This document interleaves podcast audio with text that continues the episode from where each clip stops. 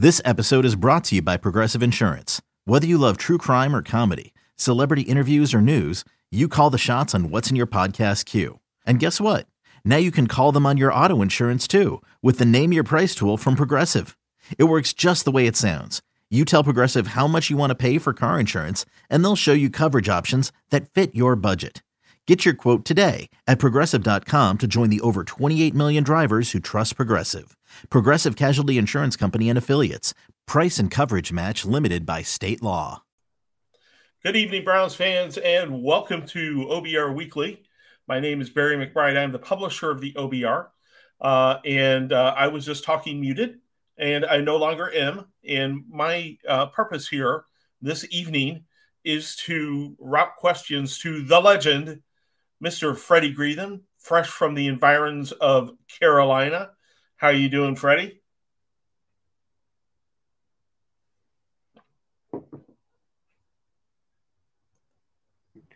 Very early this morning after little jaunt down to Charlotte. So, yeah, I'm ready to go. It was kind of a big, big jump start to the season.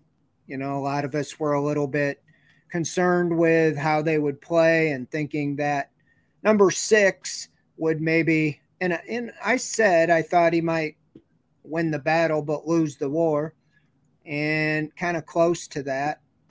I also won't say that I called Cade Mc or Cade that York would kick a, a field goal to win the game. I mean, I just just saying.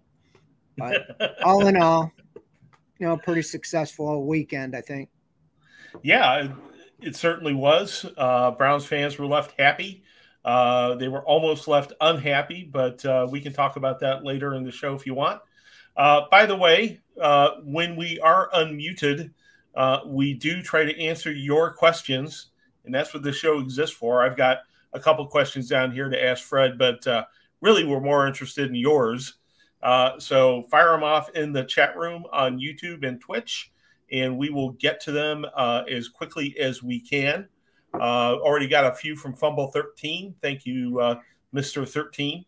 And uh, appreciate all the chatter in the chat room. So keep keep banging that keyboard there and and let us know if you have any have any questions. Um, let's talk about a couple things. Fred, obviously, you're feeling redeemed this week. You pretty much called what was going to happen uh, with the Cade York field goal, but you also had uh, something you've been advocating uh, for quite a while, which is uh, Nick Chubb and Kareem Hunt in the backfield together, and uh, they proved to be pretty effective this week. And my understanding is that they faced the media together today. Uh, so, what did they have to say, and what does Stefanski have to say about? Using them both there in the backfield. Well, yeah, I have. I mean, if you've been following me and what I've been writing for since the first year of Stefanski, you know, during the COVID time, that Nick Chubb and Kareem Hunt are arguably, you know, two of the, if not the two biggest playmakers they have on offense. Some might argue Amari Cooper, you know, but I would still say those two. And so often you would see one or the other on the sideline, and really the only explanation is, you know, to rest them. And and I get that, but you know, you also take fifty percent of what a defense has to concern themselves with. And one of the things I liked about this weekend game was that 24 and 27 were out there together not necessarily even on running plays. They both ran pass patterns right out of the backfield. So that tells me you're you're looking now and saying what I've been saying, get those playmakers on the field and make the defense if nothing else be concerned about them because you have to account for them. If you leave Nick Chubb alone, he's going to be a, a touchdown. Same thing right. with Kareem Hunt. And today he felt he said he felt disrespected when he had a linebacker on him. And he, you know, the guy grabbed his jersey and he still got 10 yards behind him and Brissett overthrew him. That'd been a touchdown. But, you know, all that being said, um, Stefanski said it's a week to week proposition depending on the opponent. And Carolina had faced uh, two backs in and they had tape on it, so they knew what they were going to do, and so they game planned. That concerned me a little bit that he said that because I hope it was just gamesmanship. He's really downplaying using them that much together. Like I don't know how many snaps they were to get, you know, or whatever. But hopefully they continue it because it's like, oh well, you know, this works, so we're not gonna run it again because they're gonna know what we're gonna do. You know that that makes no sense to me. As, as far as those together, uh, yeah, Nick Chubb and Kareem Hunt came out. They were both going to speak to us today, but they came together. Mm-hmm. And it mm-hmm. looked like a little pre-planned united front. They were asked about the the nickname of Chunt. We'll call that C H U N T. Make sure it's mm-hmm. clear. And they embrace it. They like it. They like playing together. They like pulling for each other. They like being on the field together. And I wrote that story today about it. I mean, Kareem Hunt said – we're football players. We can block, we can we can catch, we can run, and that's what you want. And I think it might also be, it could, you know, I think it's genuine, but I also think it it's smart by Hunt because he's he's kind of attaching himself to Nick Chubb as we're a combo, you know. And if you guys want to move on from me, that's going to be a problem, assuming this year plays out well. So I don't know if it'll work or what they'll do, but it is. If they're very successful doing this, to me, I would have a hard time just letting him go, you know, in free agency because of money. You know, if you know if they can work something out. So right, they seem to be good at contracts, and you look at the money there, six million to him. And then you got David Njoku, 15 million. He got one pass. Now it's not his right. fault. They didn't throw it to him, but you know, come on, where's that's what we saw with Austin Hooper. So, no, Chubb and Hunt really embraced together. I have some video clips on Twitter and in my story today on the OBR.com about um, playing together and what they how that stresses the defense. Just not necessarily even if they're touching the ball, even just being out on the field. And so, I hope we see more of it. Hey, we're getting some fantastic questions here in the uh, chat room, so I'm going to very quickly diverge from uh, my questions, but there is one that I wanted to talk to you about, and that's uh, Jacoby Brissett. Uh, Brissett's not getting a ton of attention this week uh, after the win. Uh, there's a lot of suggestion out there that he played sufficiently, quote unquote, um, you know, uh, for the Browns to win. Uh, but I suspect that conversation would be a lot different if Cade York uh, had missed that field goal or if Brissett had been called for intentional grounding. Um, you know, the play that gave uh, Matt Rhule an em- embolism. Um, but, you know, Brissett did okay, I guess. Um, do you think we're going to see an improvement Brissett's plays? He gets more used to this offense and – game situations with his wide receivers and tight ends a little more? I'm not sure. He is what I thought he was. Um, you know, a game manager, and I think he's got to get the offense into. I think a lot of their problem early was they couldn't, they weren't set. I mean, I'm looking at the play clock. I don't know on the TV thing, but in the press box, it's three, two, one, and they're snapping it, and they didn't even seem like they were organized. And mm-hmm. um, I would just like to see them get in and get out in, of the huddle and be ready to go. And he's got to make a quicker decision. And then when he has the shots, he's got to connect it. That first third down and three, Cooper made a move and the cornerback fell down. He was wide open. He threw it over his head. And then Hunt on the second next series, you know, I said he was being held and he still was open. I mean, they easily they might have been able to put up 35 points you know, in the first half, you know, right. like at least two more touchdowns, 31. and, you know, you got to take advantage of that because you're not going to win games when you're playing the Chiefs or the Bills or the Chargers that that put a lot of points on the board. And mm-hmm. they know that. You can't rely on the defense to shut these teams out. So, with that said, yeah, I mean, he played all right, but you're right. I mean, that should have been intentional ground. That that broke the law. I mean, the rule, you know, faking or not immediately throwing it down, as I see the the video of it and so forth. But we've seen that go against the Browns so many years, so I I just think you call it, you know, a little bit of getting even.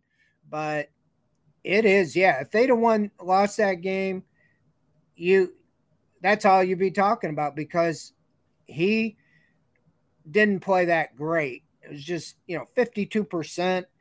I think they gotta they gotta find him and have him throw that ball to Njoku or Bryant, a five yard curl or something, you know, and swing out to Hunt or Chubb and make the easy throws. A lot of them were very contested plays and good throws on occasion. Peoples Jones, you know, he had six catches, and I think a lot of them were in double coverage or really contested on that final drive. Brissett did make a couple throws and it got him close enough. But my goodness, if you're counting on a kid to make a 58 yard field goal, you know, all the time, that that's unbelievably naive, in my opinion. So you got to do better than that. With that said, tremendous weapon. I mean, that's like mm-hmm. Justin mm-hmm. Tucker is that you get over the midfield stripe and you got a chance to to put points on the board. So yeah, yeah, I think Brissett's got he's he said that it's just they always use the word clean up. Got to clean up, you know, defense. We got to clean up. Well, in communication, I'd like to see it. I mean, I'd be all for cleanup and communication. I don't think he's going to be that great, but I think if he just doesn't turn the ball over, I mean, the, the biggest play there on offense for a while was that pass interference in the end zone, which would have been an interception. You don't just throw right. the ball up like that. And uh, anyway, I just think that, yeah, he's got to improve. Hopefully, the pressure that he was feeling is off, you know, getting the win and getting that first one out of the bunker. It's also why I was, you know, pounding the table to keep Mayfield until you knew what was going on with right you know, Watson, because I think they'd be much better shape offensively with Baker Mayfield. I mean, he's a better quarterback. There's no question in my mind. But they felt that they just couldn't bring him back. They didn't want him back. So, you know, that's here nor there. But Brissett's right. got to do better. But I've been calling for Josh Dobbs to get a look. You cannot look at Brissett as being a franchise quarterback that you never take out. He's a backup. So you got Dobbs there. If you got three and out, punt, three and out, three and out, bring in Dobbs and shake it up and see what he does. Maybe yeah. he'll be a spark.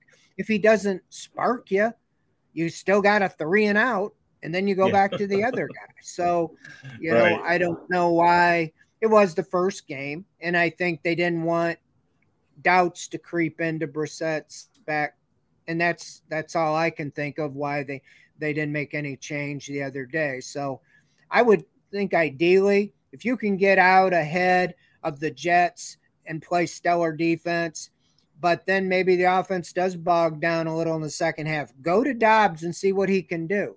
You can still say Brissett's the starting quarterback. It's just like a relief pitcher. You know, if Shane Bieber doesn't have it one day, you bring in the relief pitcher but there's no question Bieber's going to start the next time it's his right. turn. You know, it's right. like I don't know why they don't do that in NFL. You know, especially when you don't have a tried and true starting quarterback. Right. I, uh, you know, as far as Mayfield's concerned, I, I was decidedly unimpressed uh, with Mayfield uh, on Sunday.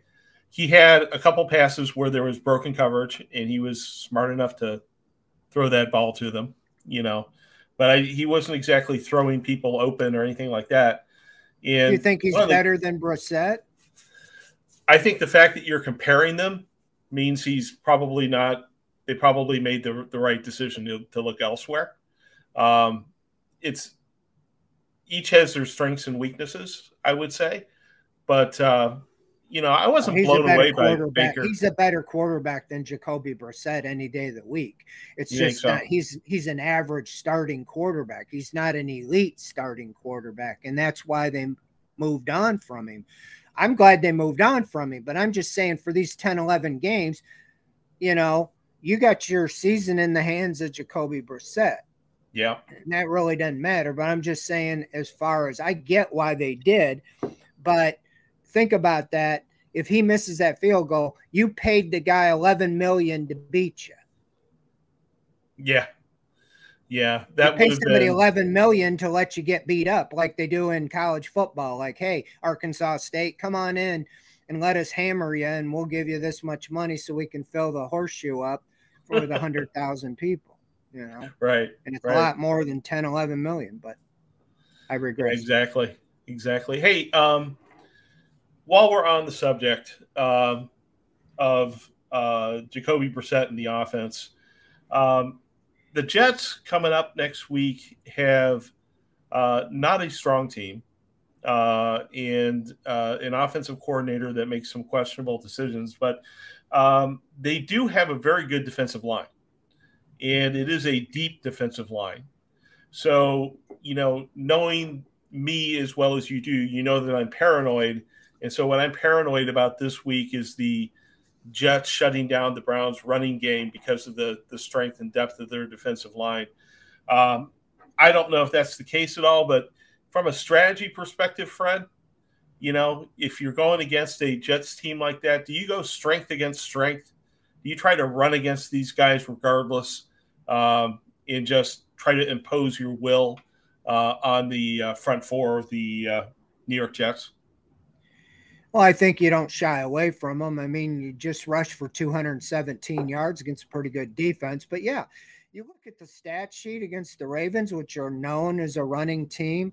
They had what 53 yards rushing, 63 yards rushing, mm. and uh, they, they held their opponent to 274 yards. I mean, that's similar to what the, you know, what the Browns, you know, did to the Panthers. Um, and so, yeah, they have a, a stout defensive line. I think you got a game plan, you know, and that's again where you got these running backs and you just pound them. It only takes one.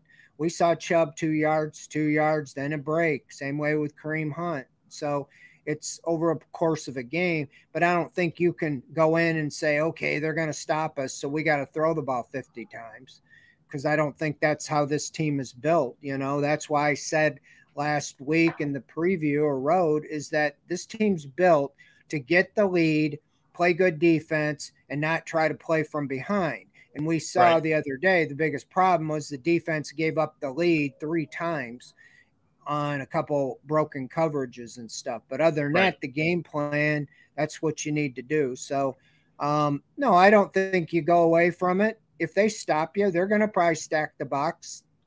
They know Nick Chubb and Kareem Hunt are probably the best running duo in the NFL.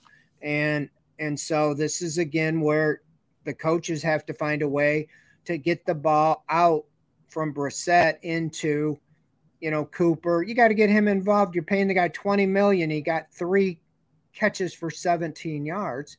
And maybe your tight ends. I think David Njoku got one catch for seven yards. He had one called back, but as far as you got to get you got to get them guys in the short passing game at least mm-hmm. involved. Mm-hmm. The tight ends, Cooper, and maybe David Bell that would be nice.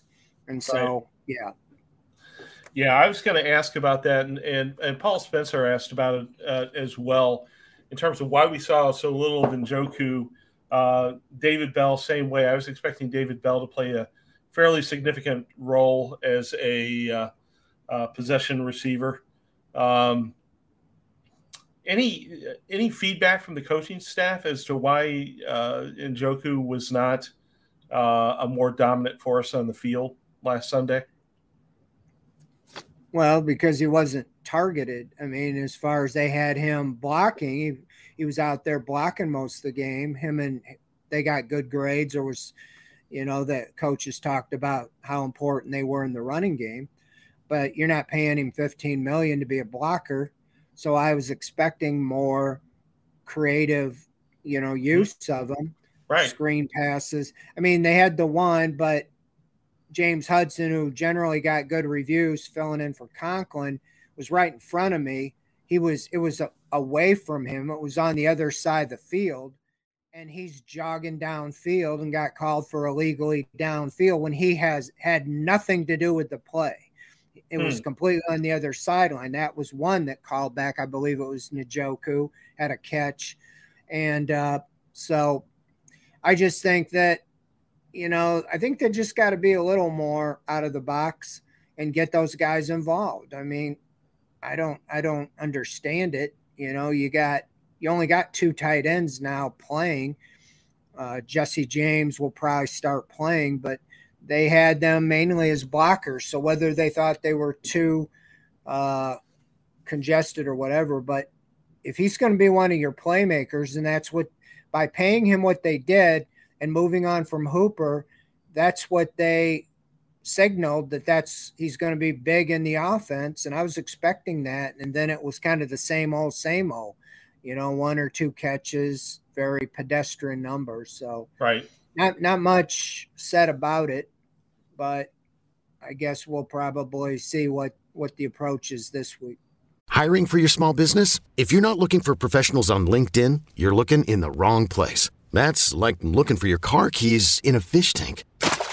LinkedIn helps you hire professionals you can't find anywhere else, even those who aren't actively searching for a new job but might be open to the perfect role. In a given month, over 70% of LinkedIn users don't even visit other leading job sites. So start looking in the right place. With LinkedIn, you can hire professionals like a professional. Post your free job on linkedin.com slash recommend today. Introducing the two-way V4, where groundbreaking fuel cell technology meets fresh foam cushioning for the ultimate performance. With fuel cell, each step feels explosive, delivering unparalleled energy return. Paired with fresh foam, experience maximum comfort throughout the game. Its lightweight textile upper offers support and breathability without sacrificing agility. Whether you're hitting the clutch shot or locking down the opposition, the two-way V4 gives you the tools to play at a high level. Learn more and purchase the two-way for yourself at newbalance.com.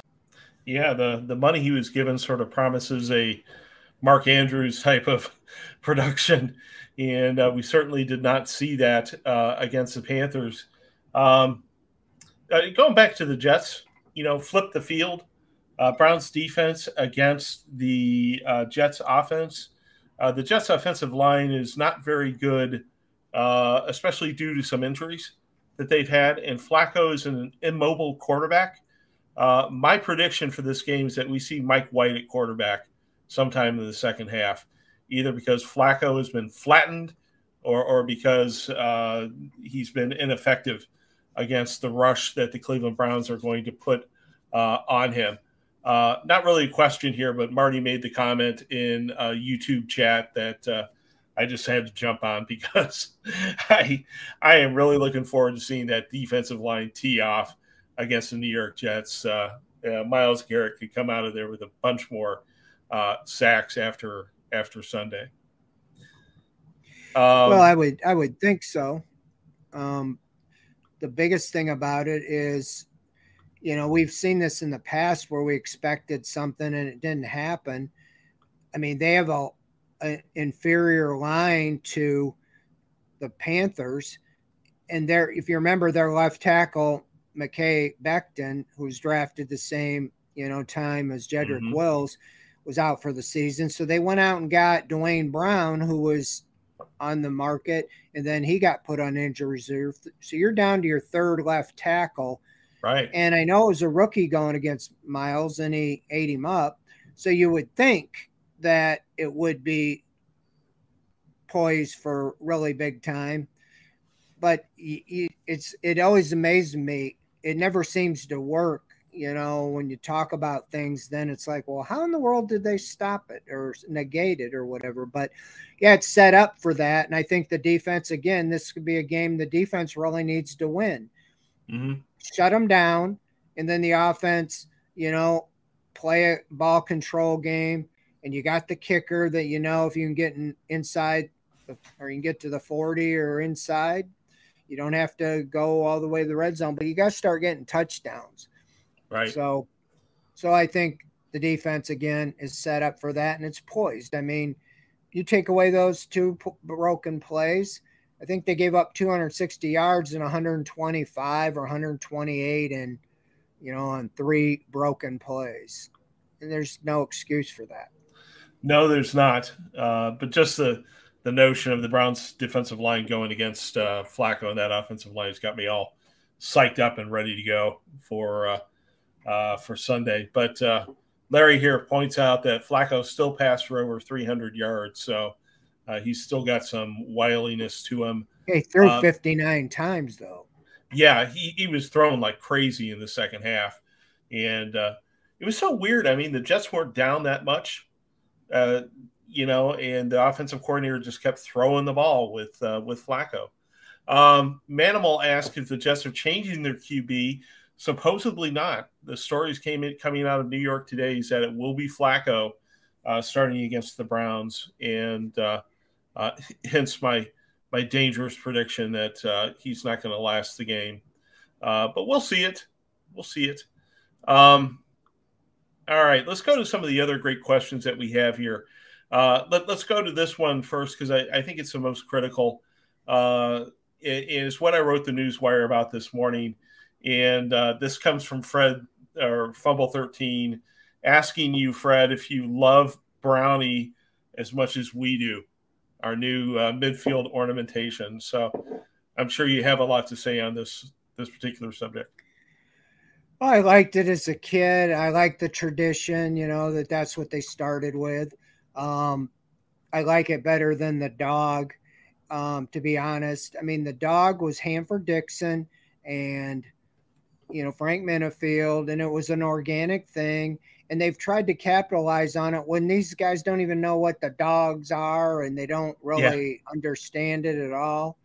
And it was just a, that was a chemistry be- between the old stadium the way it was set up and those guys. But yeah, I, I like that, you know, they won a championship, you know, in 46, I think, with that. And I just think, you know, it, it looks fine to me. I mean, I'm not, I'm not that into it, but it's big. I mean, it's quite a big logo out there. I like better than just the plain Jane stuff. But I don't think I really want to put it on the helmet yet. Yeah, I, I am not into that, but uh, uh, I was very positive about it because it's very retro and uh, it's really going to confuse people from out of town. They're going to have no idea why in the world we have put an elf in the middle of the field, and uh, I like keeping our opponents confused. Uh, so I am uh, I'm very happy to see it. So it's a big win from me. let's see here. Let's go to Charlie Chuck off of YouTube. And uh, thanks, Charlie, for your question. He asks uh, if Felton is cut yet for a new punt returner, saying he's now basically. With that, Fred, or do you think we're going to see Demetric Felton active uh, once uh, Chester Rogers moves up to the uh, the game day roster? Well, I mean, yeah, I, I think that was a strategic ad to the practice squad. Chester Rogers is a six-year veteran. He's played with the Colts. He's he's been a pretty good wide receiver, and he's a punt returner. And he was out there practicing today. I have that my story video of him out there, number 83. And I do think that that is what they have in mind to take a look and see if if he can do that job. I thought it was a little interesting the other day that D'Ernest Johnson was inactive because they they wanted Jerome Ford to be the kick returner over D'Ernest, who did a pretty good job last year, and so they like Ford as the returner on kicks. But I think that Rogers really has a chance to be the punt returner.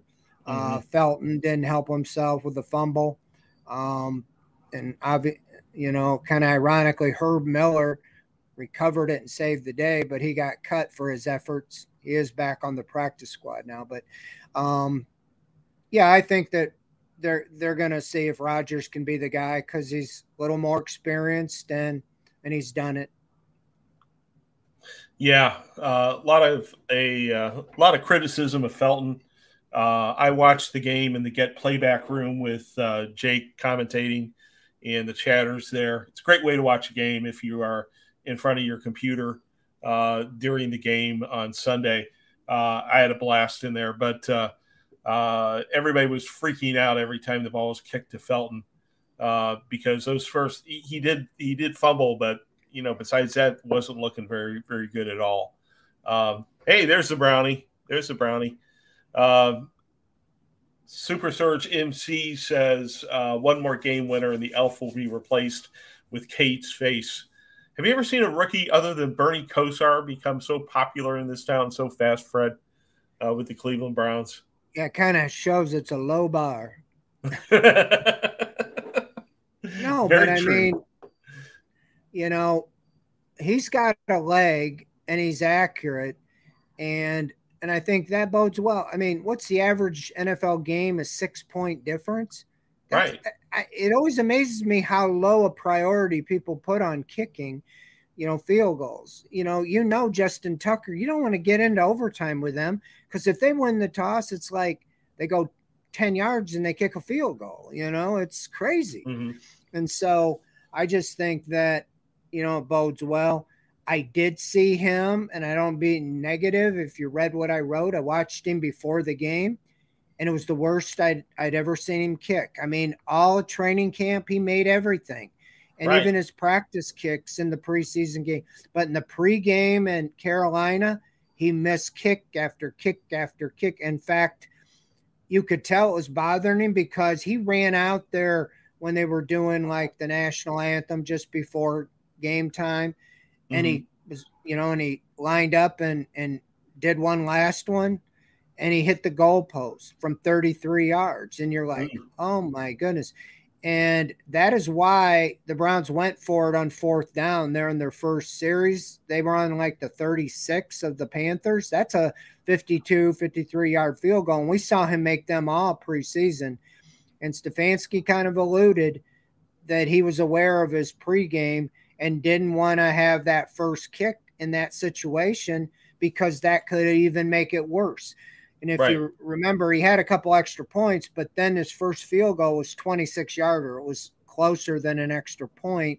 And then he got a 34 yarder, then a 36 yarder, and he was back, you know, back on for that 58 yarder. So I think Stefanski did the right thing the way he handled him. But no, I think Cade York, you know, it's optimistic. You know, you could have that guy for 20 years. He could be like Sebastian Janikowski, you know, you know, kickers, he's 21 years old, I think. And so that bodes well. If you have a guy you can count on, especially when you're going to have a good team, you know, how disheartening was it last year to lose the Packer game basically because of right. kicking or lose the Raiders game or the Ravens game because they didn't make kicks earlier in the game. And at the end, you didn't have a chance to win because you missed kicks.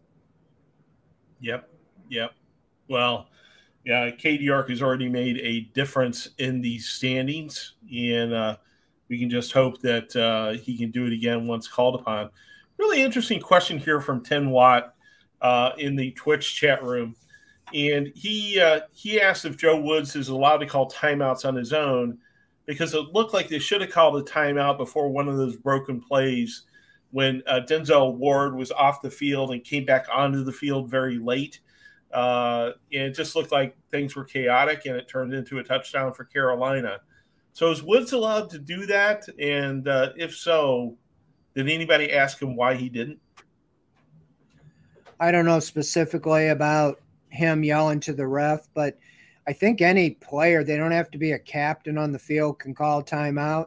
And I know, you know, they're all on headsets, so they're all talking just like we're talking here. And mm-hmm. I mean, it can't take more than a split second for Woods to say, call timeout. You know, Stefanski, if he has to call it, is usually right by the official, you know, is at the line of scrimmage. So, that's a good question. I don't know specifically on the minutia of that rule, but you know, I can ask him tomorrow if you know we meet with him on Thursday. But there's usually a little more pressing questions. We usually can't get too many, you know, yeah, on those things. It's more bigger picture, like why did you let them blow these coverages, and why did you give up the lead three times in the fourth quarter, and on and on. Fun questions. Yeah, and then he says he'll look at the film and get it figured out, and it's a process, and so on and so forth. Um, all right. Well, thank you, Ten Watt, for that question. Uh, that was a good one. You know, we got a bunch of other good ones here. Uh, this next one comes from Brandon uh, in the YouTube chat room. He says, which is more surprising, playing Martin Emerson over AJ Green or Jerome Ford over uh, Ernest Johnson? Which one surprised you more, Fred? Uh, I don't think either surprised me. I would guess maybe slightly Ford over D'Ernest because D'Ernest did it last year and he he actually was probably the most productive kick returner they had. I think he was second, but his average was up there and he had some of the better returns, even though they, they didn't have a lot. The whole thing on the kick return, punt and kick, it just shadows or or highlights how big of a signing and how big of an injury it was on Jakeem Grant.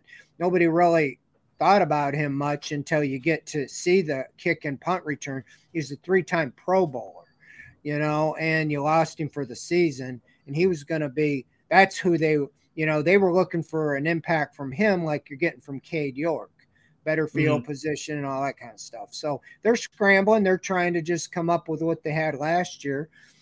And and that's why Chester Rogers, I think, is here. See if and if somebody else becomes available, you know. But right.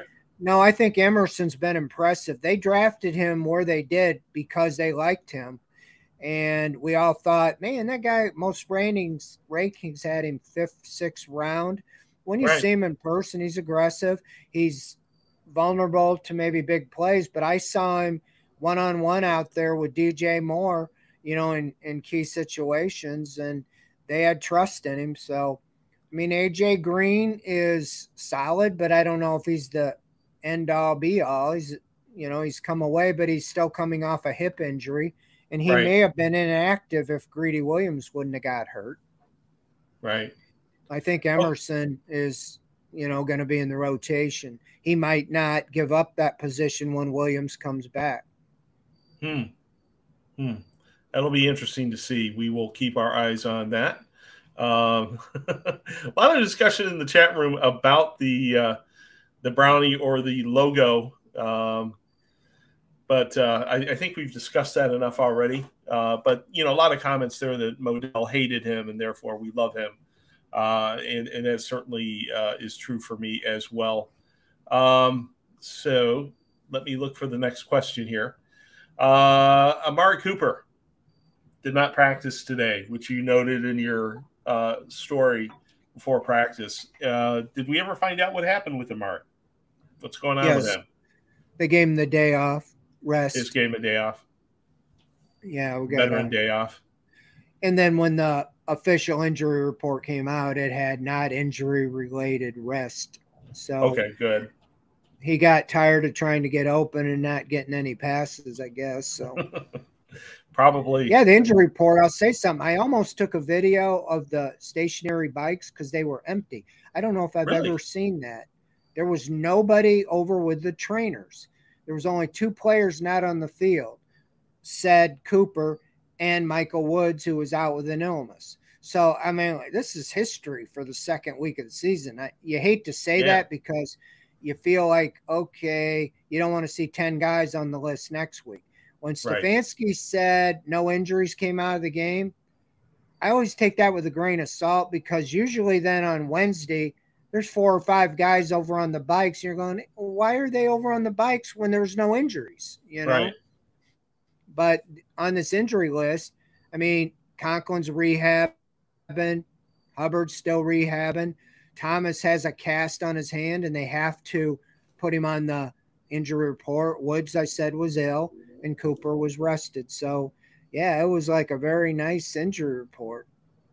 Didn't Woods have a hamstring or something like that? And yeah, he missed like all of training camp. Yeah, I know. He just and, came and, back. He came back after they made the cuts. I thought they might put him on the roster so they didn't have to put him on waivers, but then mm-hmm. put him on injury reserve to keep, you know, like they did with right. Jacob Phillips last week because he missed so much time. But they they kept him on the roster and he practiced the first practice after the cuts, but the first um the first game he was inactive Sunday because of the hamstring or he was behind. And now today was illness. So I would think they would start to ramp him up, you know, and, and see if you would hope that maybe he can displace somebody, you know, and get but they got to get some. It was good to see Peoples Jones. That that's big to have a second guy, but between Schwartz and Bell, they need somebody or Woods to be the third, fourth receiver. And it was good to see Schwartz make a catch. I mean, in that mm-hmm. situation, mm-hmm. I wouldn't have had confidence to go to him. He's dropped too many balls. It was third and four, and he made a nice play, got like 19 yards, and and I think they got a field goal on that. It might have been the one that put them up 23-14 to keep that drive alive. Right, right. Yeah, I, uh, Donovan Peoples Jones really impressed me. Uh, didn't get a lot of separation, but uh, battled for the ball very effectively. And uh, you know, I think a lot of us were asking about a number two receiver and and uh, why the Browns weren't more aggressive in going out to try to secure one. And uh, Donovan Peoples Jones may have been that answer the whole time. Well, I'm anxious to see if Chester Rogers maybe maybe he can work his way and you know, be that veteran. I, I remember him. I kind of liked him with the Colts. You know, he was, mm-hmm. you know, I think he was um, a pretty good receiver over there. I mean, they had other guys, obviously T.Y. Hilton and more recent year, Michael Pittman and so forth. So maybe Rogers can be more than a returner. Maybe he can be that veteran. You know, he's certainly not, you know, a big time threat, but, you know, he could be somebody you could count on. Right. Right. Hey, uh, we've got about another 15, 18 minutes left in the show. Uh, if you have more questions for Fred, feel free to fire them out. Uh, we've got I've got like five or six years stashed away, uh, so we should have room for a few more. Uh, the next question comes from Marv on YouTube, and Marv asks, "Fred, notice you guys are back in the locker rooms. How does the vibe of the team feel? And you've been in a, a, a lot of locker rooms over the years and over the last 20 years, uh, some pretty dysfunctional ones. Uh, are you getting positive vibes out of the Browns this year so far? Yeah, I mean, getting that win, you know, gets them gets them off, you know, to a jolly start. But yeah, they've been very upbeat and positive, and and uh, really are very confident. They they like even Hunt talked about today. They like the idea that nationally, everybody thinks the Browns stink, you know, as far mm. as they're not getting any credit, you know, and like they're looking at Brissett, you know, as oh bottom bottom of the barrel, and they're not gonna, you know, you're seeing rankings and power rankings, you know, in the 18 to 20 some range. And with right. this roster, it's like blowing my mind. They're put, you know, that just shows you the importance of the quarterback and what we've said I will say this: I can envision what was go- like if Watson was in that offense against the Panthers. I think they might have put up 45 points because I've I just saw, you know, that he, you know, once he's not rusty, could really makes a difference running the ball and passing the ball. With that right. running game, you got to be kidding me, you know. So I think they all know that too, and that's what they're trying to do is just take it they old one game at a time. Mm-hmm. So the players are very positive, and and they're positive about Brissett, and they think that that they can win with him. Well, let's hope that they're right. Um, certainly, uh, uh, you know, they're one and zero, oh, and they haven't done that for 17 years. So, um, let's go to a, a, question from chat username on Twitch. Uh, he sort of asked you know, what's your vision of how the tight end will be used in the next few games? Um, obviously, we talked about Njoku and how little we heard from him. Uh, how would you be using the tight end uh, uh, against the Jets and moving forward? Well, I mean, last year they had the three tight ends when you had Hooper, and every game their numbers added up to like a Travis Kelce. It seemed like they get three, four a piece, and you had – 8, 9, 10, 11. This week, you had a total of three catches. You know, you had two by Bryant and one by um, Njoku. So I was very underwhelmed with the way they were used. So I, am mm-hmm. thinking they're going to at least throw the ball to him eight to 10 times a game between those two guys. Um, I'd be disappointed if they don't find a way to do that. That's, that's, we, we've been underwhelmed with the wide receiver position, and Njoku has the physical capabilities to almost be like a wide receiver right. you know, out in open coverage. And so that's what I'm expecting tight end screens. I saw that a lot, getting him the ball in space, matching up against a linebacker or a smaller DB. So I was a little disappointed to see that. So hopefully this week they come back with a plan to free up, you know, those guys, you know, in that part of the game. All right. Uh, a couple more questions here. Uh, Mr. Katapka on Twitch has a question about uh, Jacob Phillips and basically asking if uh, Phillips continues to struggle, uh, what do you see in terms of potential changes there at the linebacker position?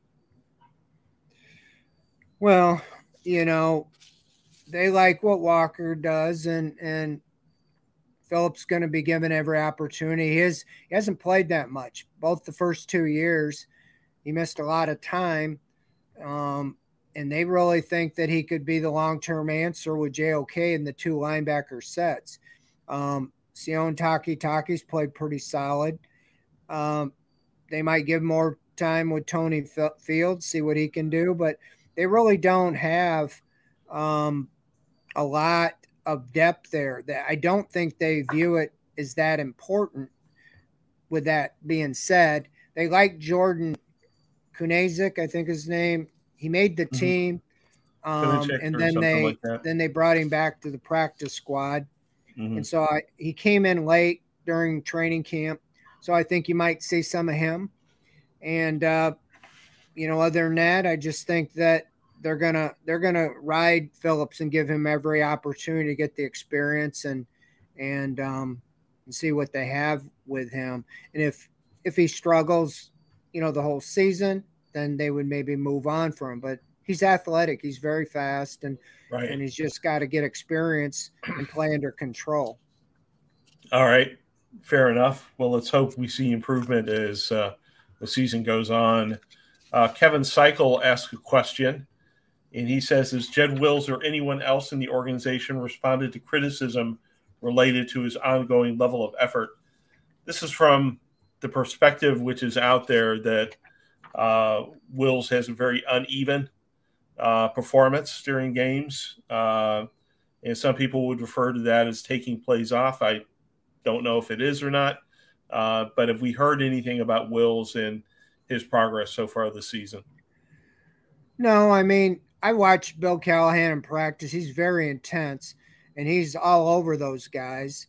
And, you know, he he really thinks that that Wills can be everything they want him to be.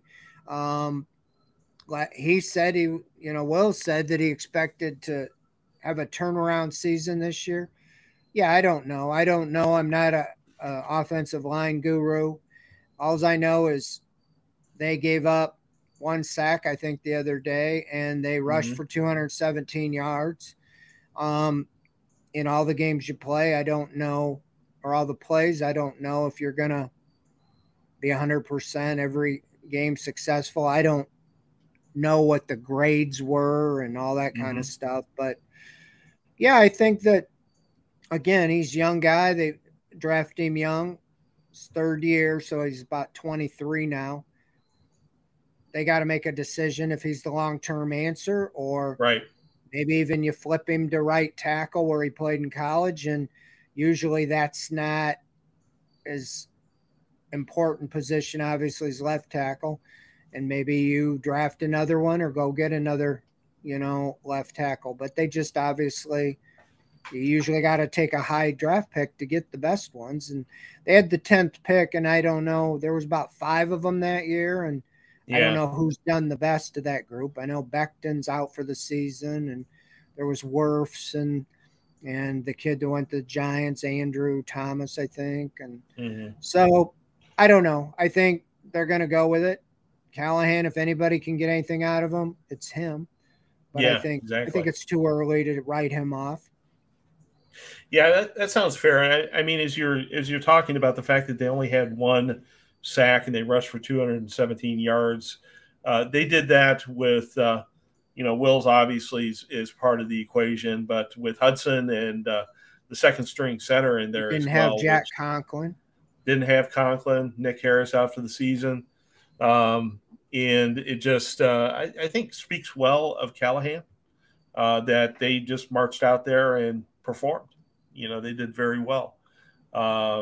Uh, by any, they like Michael standard. Dunn. You know, Michael Dunn, you saw him almost like in a tight end role. He was moving, running patterns, and he, he can get out and move. He can play center and the two guards, and he was a tackle in college. So yeah, that versatility, you know, you know, he could be somebody they could they could go with. So yeah, the offensive line I think is, you know, and Hudson's play you know, gives them a lot of encouragement for the future that maybe he could be the right tackle next year and they could move on from Conklin in the last year of his contract, or maybe, you know, you can do a lot of different ideas and things. It gives you some depth. You're developing, you know, depth and players.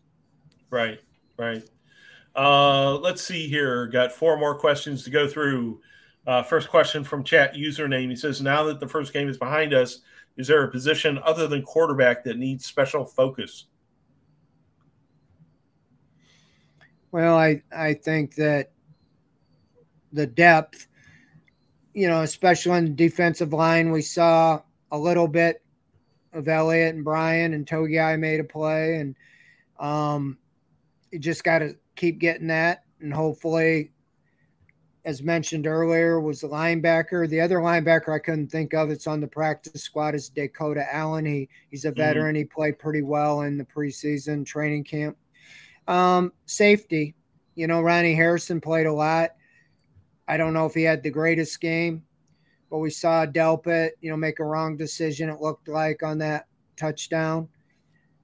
You only have three really frontline safeties, and so you got Anthony Bell and and Richard LeCounte, who was inactive. So you might want to see if you can develop, you know, a little more at safety. But for the most right. part, you know, your your starting lineup looks pretty strong to me. You just mm-hmm. always need depth because it injuries happen all the time, and then then all of a sudden your depth is tested big time. And we saw last year at right tackle, it really hurt them. You know, Hudson wasn't ready when Conklin went down. They got Blake Hance playing right tackle, who isn't even on the Browns anymore because they cut him. Right. And so, you know, I think I think they're doing a pretty good job of scouring. I like they picked up Graham, cornerback. They had to feel he's better than Herb Miller. And then they mm-hmm. brought Herb Miller back on practice squad. So you got Graham, who they're continually trying to get a little higher on their evaluation and get as good as they can in the depth positions. All right. We have some critical questions we have to get to here. Uh, one is from Paul Spencer, who always asks the important questions. Uh, he says, Why doesn't Twitch let us use standard emojis? Half the time, I'm not even sure what these ones mean. I just sent you a crown emoji, which is from the standard emoji set through my system here, through Twitch. You can do it, I think. So I did it. All right. Now we got that okay. dealt with. Yep, yep. I, I, am very uh, emotional about that issue. Uh, Darko Petrovic uh, writes in and says, What did you think about the performance of the Browns defensive tackles in the game versus the Panthers? So we you just referenced that a little bit, Fred. Uh, but uh, were you pleasantly surprised?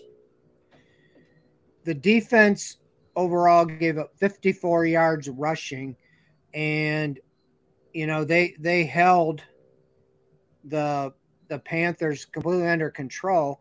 And I was concerned, and you were concerned, if I remember, a guy named you were afraid they couldn't stop the run with McCaffrey. Yeah, down to Foreman, I was worried about. And yeah. you know, they they really shut. I think the Panthers, you know, were really put that ball more in Mayfield's hands than McCaffrey. That was the mm-hmm. that's the big weapon. The guy picked up Mayfield fumble and ran for 28 yards, you know. Right. So I think the coaching staff of the Panthers outthought themselves. But the Browns defense, I have to assume Elliott and and Winfrey and um Togiai and and Bryan all played pretty well to contribute to shut down that that running game. I mean, 54 yards in an NFL game is extremely good. In fact, I think it was the second fewest yards allowed in rushing last week. So right now they're ranked at the top of the the boards. So I'd All say right. I was pleasantly surprised. And the Jets didn't run the ball very well last week. Their top rusher had 60 yards. Yep. And uh, they only had 83. So we'll see what they do this week. Yeah, let's hope we get a similarly uh, surprising and hopeful performance this week. Uh, last question of the day. This comes from Manimal. And Manimal asked, Do you feel that Stefanski was too pass happy? I've been getting that from friends. Um, any thoughts about that, Fred? I don't know. I mean, 34 passes, um, averages about eight a quarter. Yeah, he might have thrown a little more when you got when you got the runners they have, but they had a pretty good balance, I thought.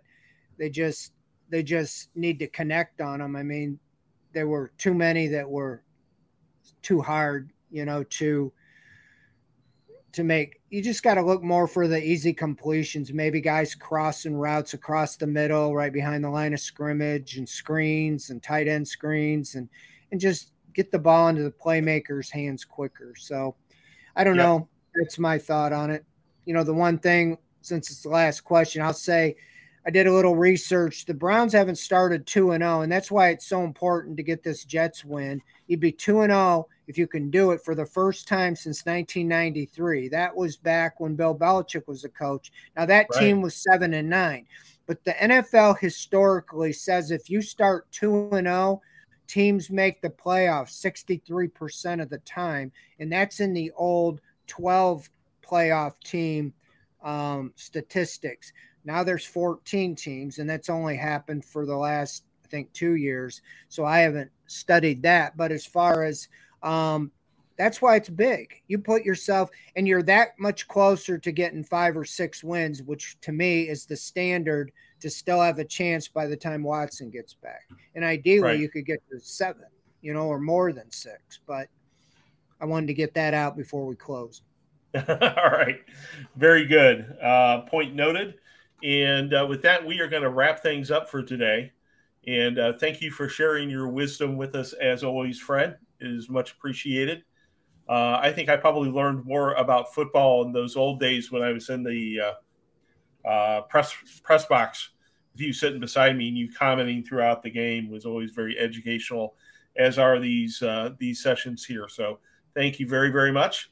And uh, we will be back at you next week, hopefully running at 2 and 0 after the Jets Jets game uh, to talk more about Cleveland Browns football here on OBR Weekly. We'll see you next Wednesday at 7 p.m., folks. So long. Thank you. See you.